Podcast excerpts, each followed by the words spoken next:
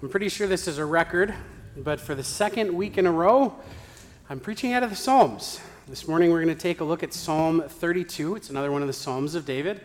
And so if you're able, I'd ask you to please rise for the hearing of God's word, which we read in Jesus' name.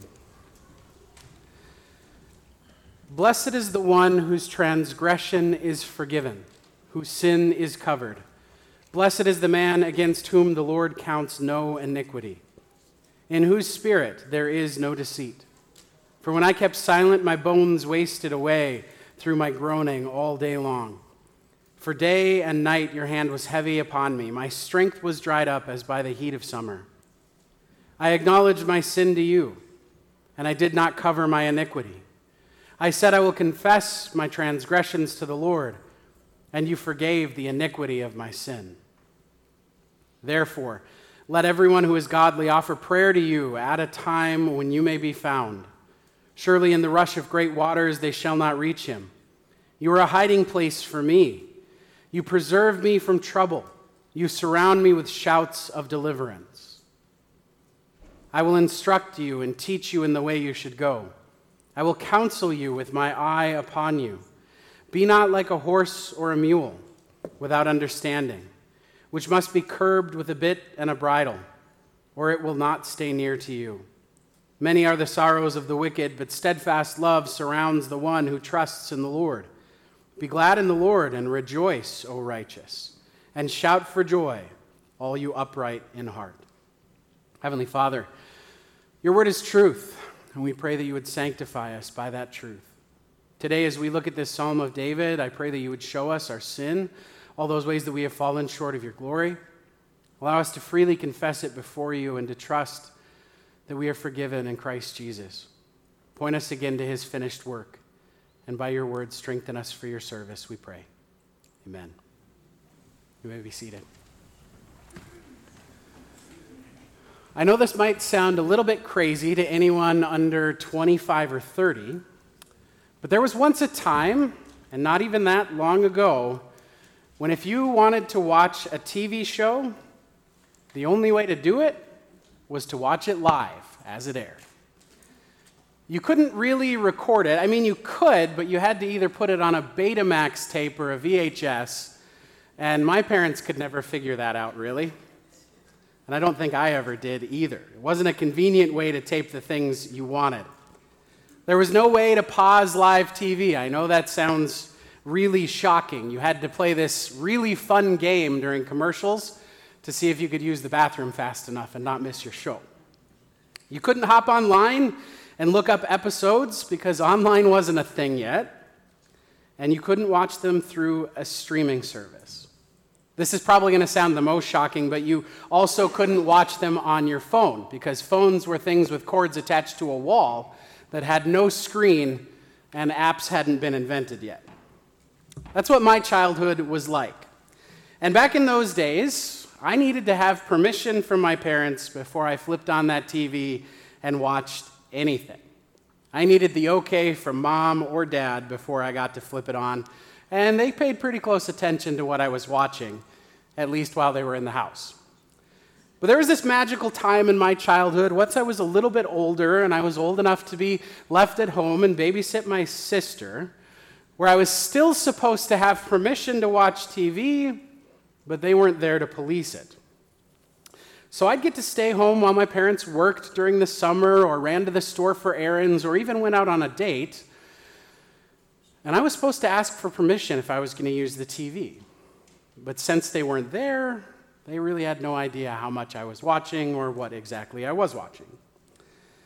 If they gave me tasks to do before I got to have screen time or whatever, I would do them as quickly and poorly as possible so I could watch as much TV as I could, even if my TV time was supposed to be limited or I wasn't supposed to watch any at all while they were gone.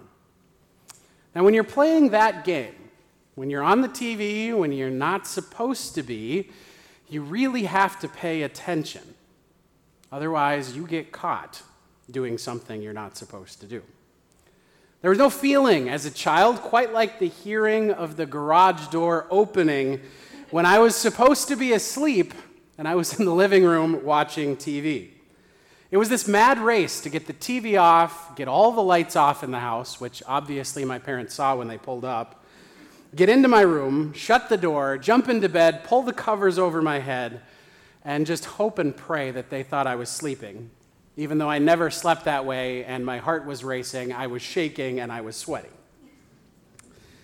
The sound of the garage door would make my heart race and my stomach drop every single time because I knew I was doing something that I shouldn't be doing, and I was pretty sure I had just been caught doing it as well. In those moments as a child, I experienced in a very small way what Adam and Eve must have experienced in the garden when they heard God walking in the cool of the day right after they had eaten from the tree they were commanded not to. Or what Cain felt when God said, "Where is your brother Abel?" Or what King David felt when he heard from the prophet Nathan, "You are the man." We all know that feeling, right? We know that feeling when we've been caught doing something that we shouldn't be doing, or at least we think we've been caught doing it. We've been caught in our transgressions and sins.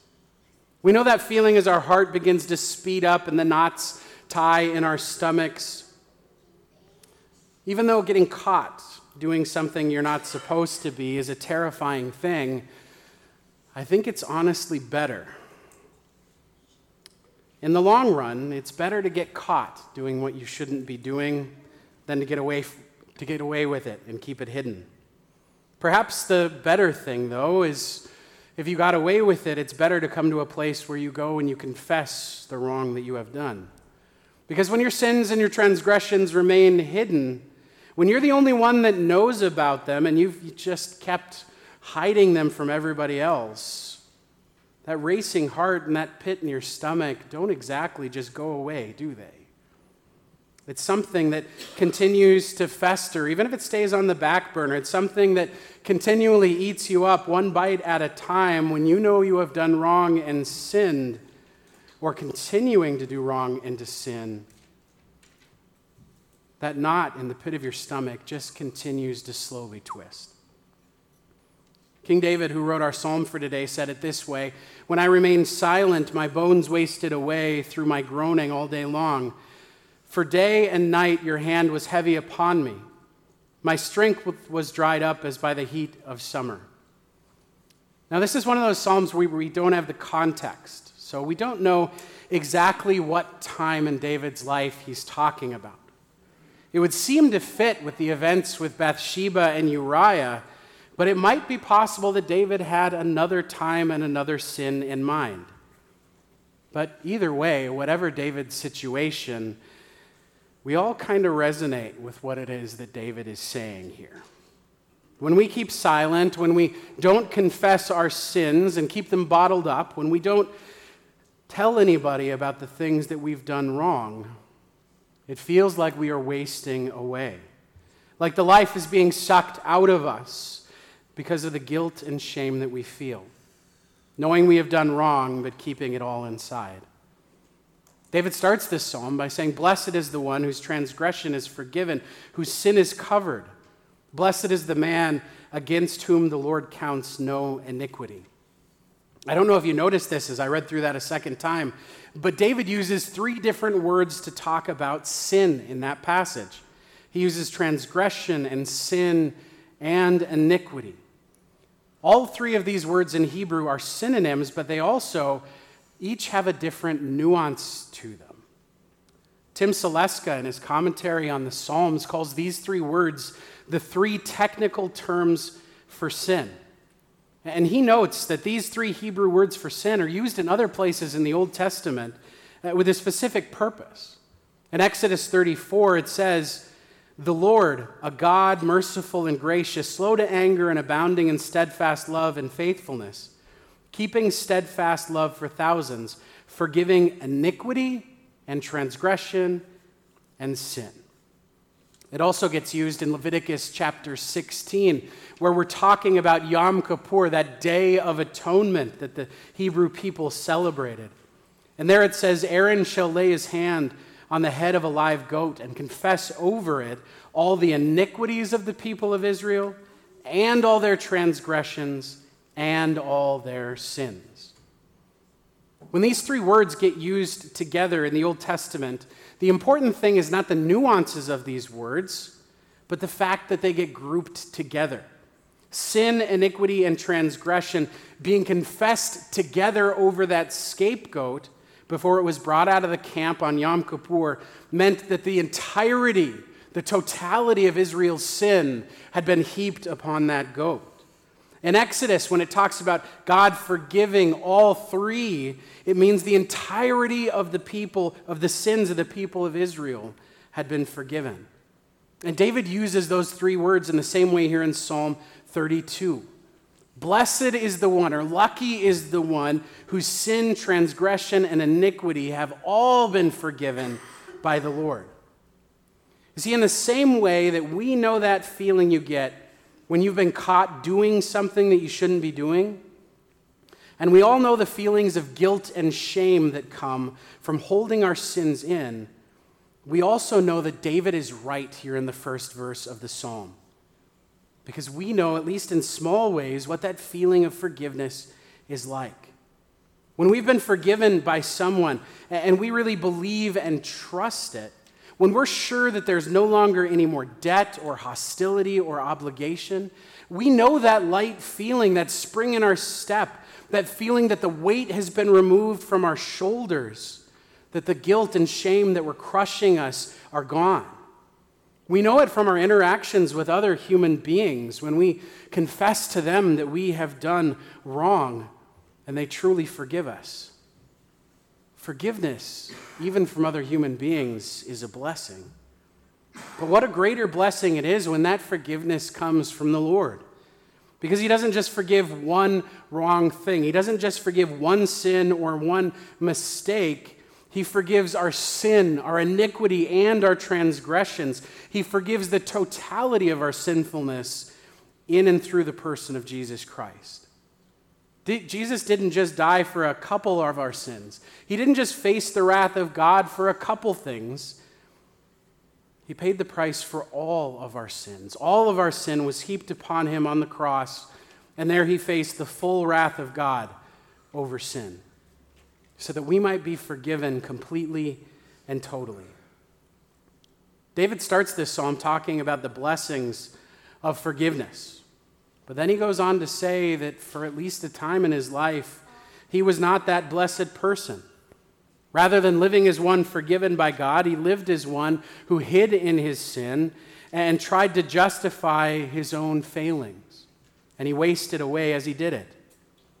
But in verse 5, David has a change of heart and mind. We call that repentance. He acknowledges his sin. He doesn't try to hide it any longer. Instead, he confesses it before the Lord. And then comes in the last line of verse 5, and it brings with it peace and joy. It simply says, "The Lord forgave the iniquity of my sin." I absolutely love Psalm 32, verse 5. It's beautiful. David had been hiding his sin, but then he repents. He changes his mind. He admits, first off, that his sin is a problem and it's separating him from God. He doesn't hold anything back. He just confesses it, and then God forgives him. This is a fantastic verse in Holy Scripture. You see, David didn't go out and try and make himself good enough before he went to God. He didn't try to do enough good works to outweigh the bad before he confessed. He didn't do anything crazy to try to get God's attention or favor. Instead, he simply confesses his sin, and God forgives him.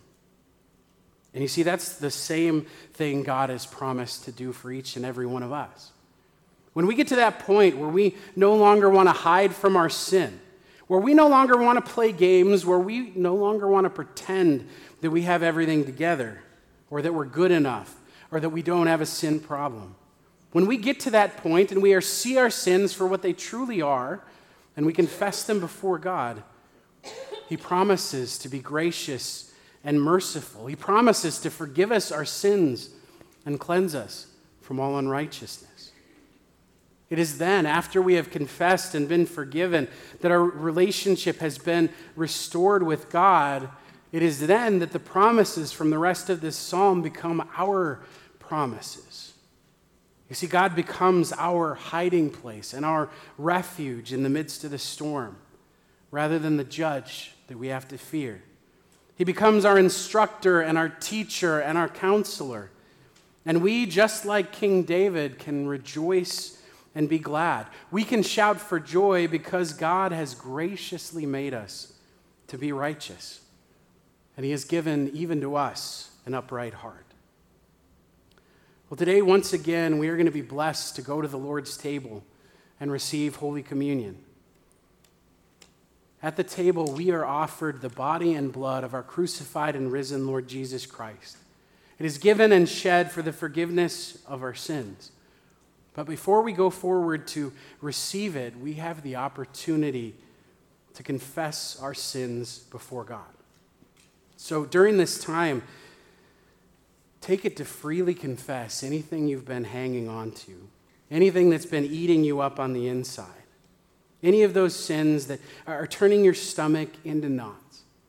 Confess it all freely before God and trust that God forgives just as freely and that he forgives you fully. Heavenly Father, we thank you for this Psalm of David, where David confesses about his life that he wasted away before he confessed his sins to you. And Lord, that as soon as he did confess, you forgave. And that feeling of wasting away was replaced with joy. Lord, do that in our own lives. Bring us to the place where we freely confess our sins before you and allow us to trust that your forgiveness is complete and total and free. Allow us to live as your redeemed people. As we now get ready to go to your table, let us confess our sin before you and trust in what we received there and go as changed people. We pray this in your holy name. Amen.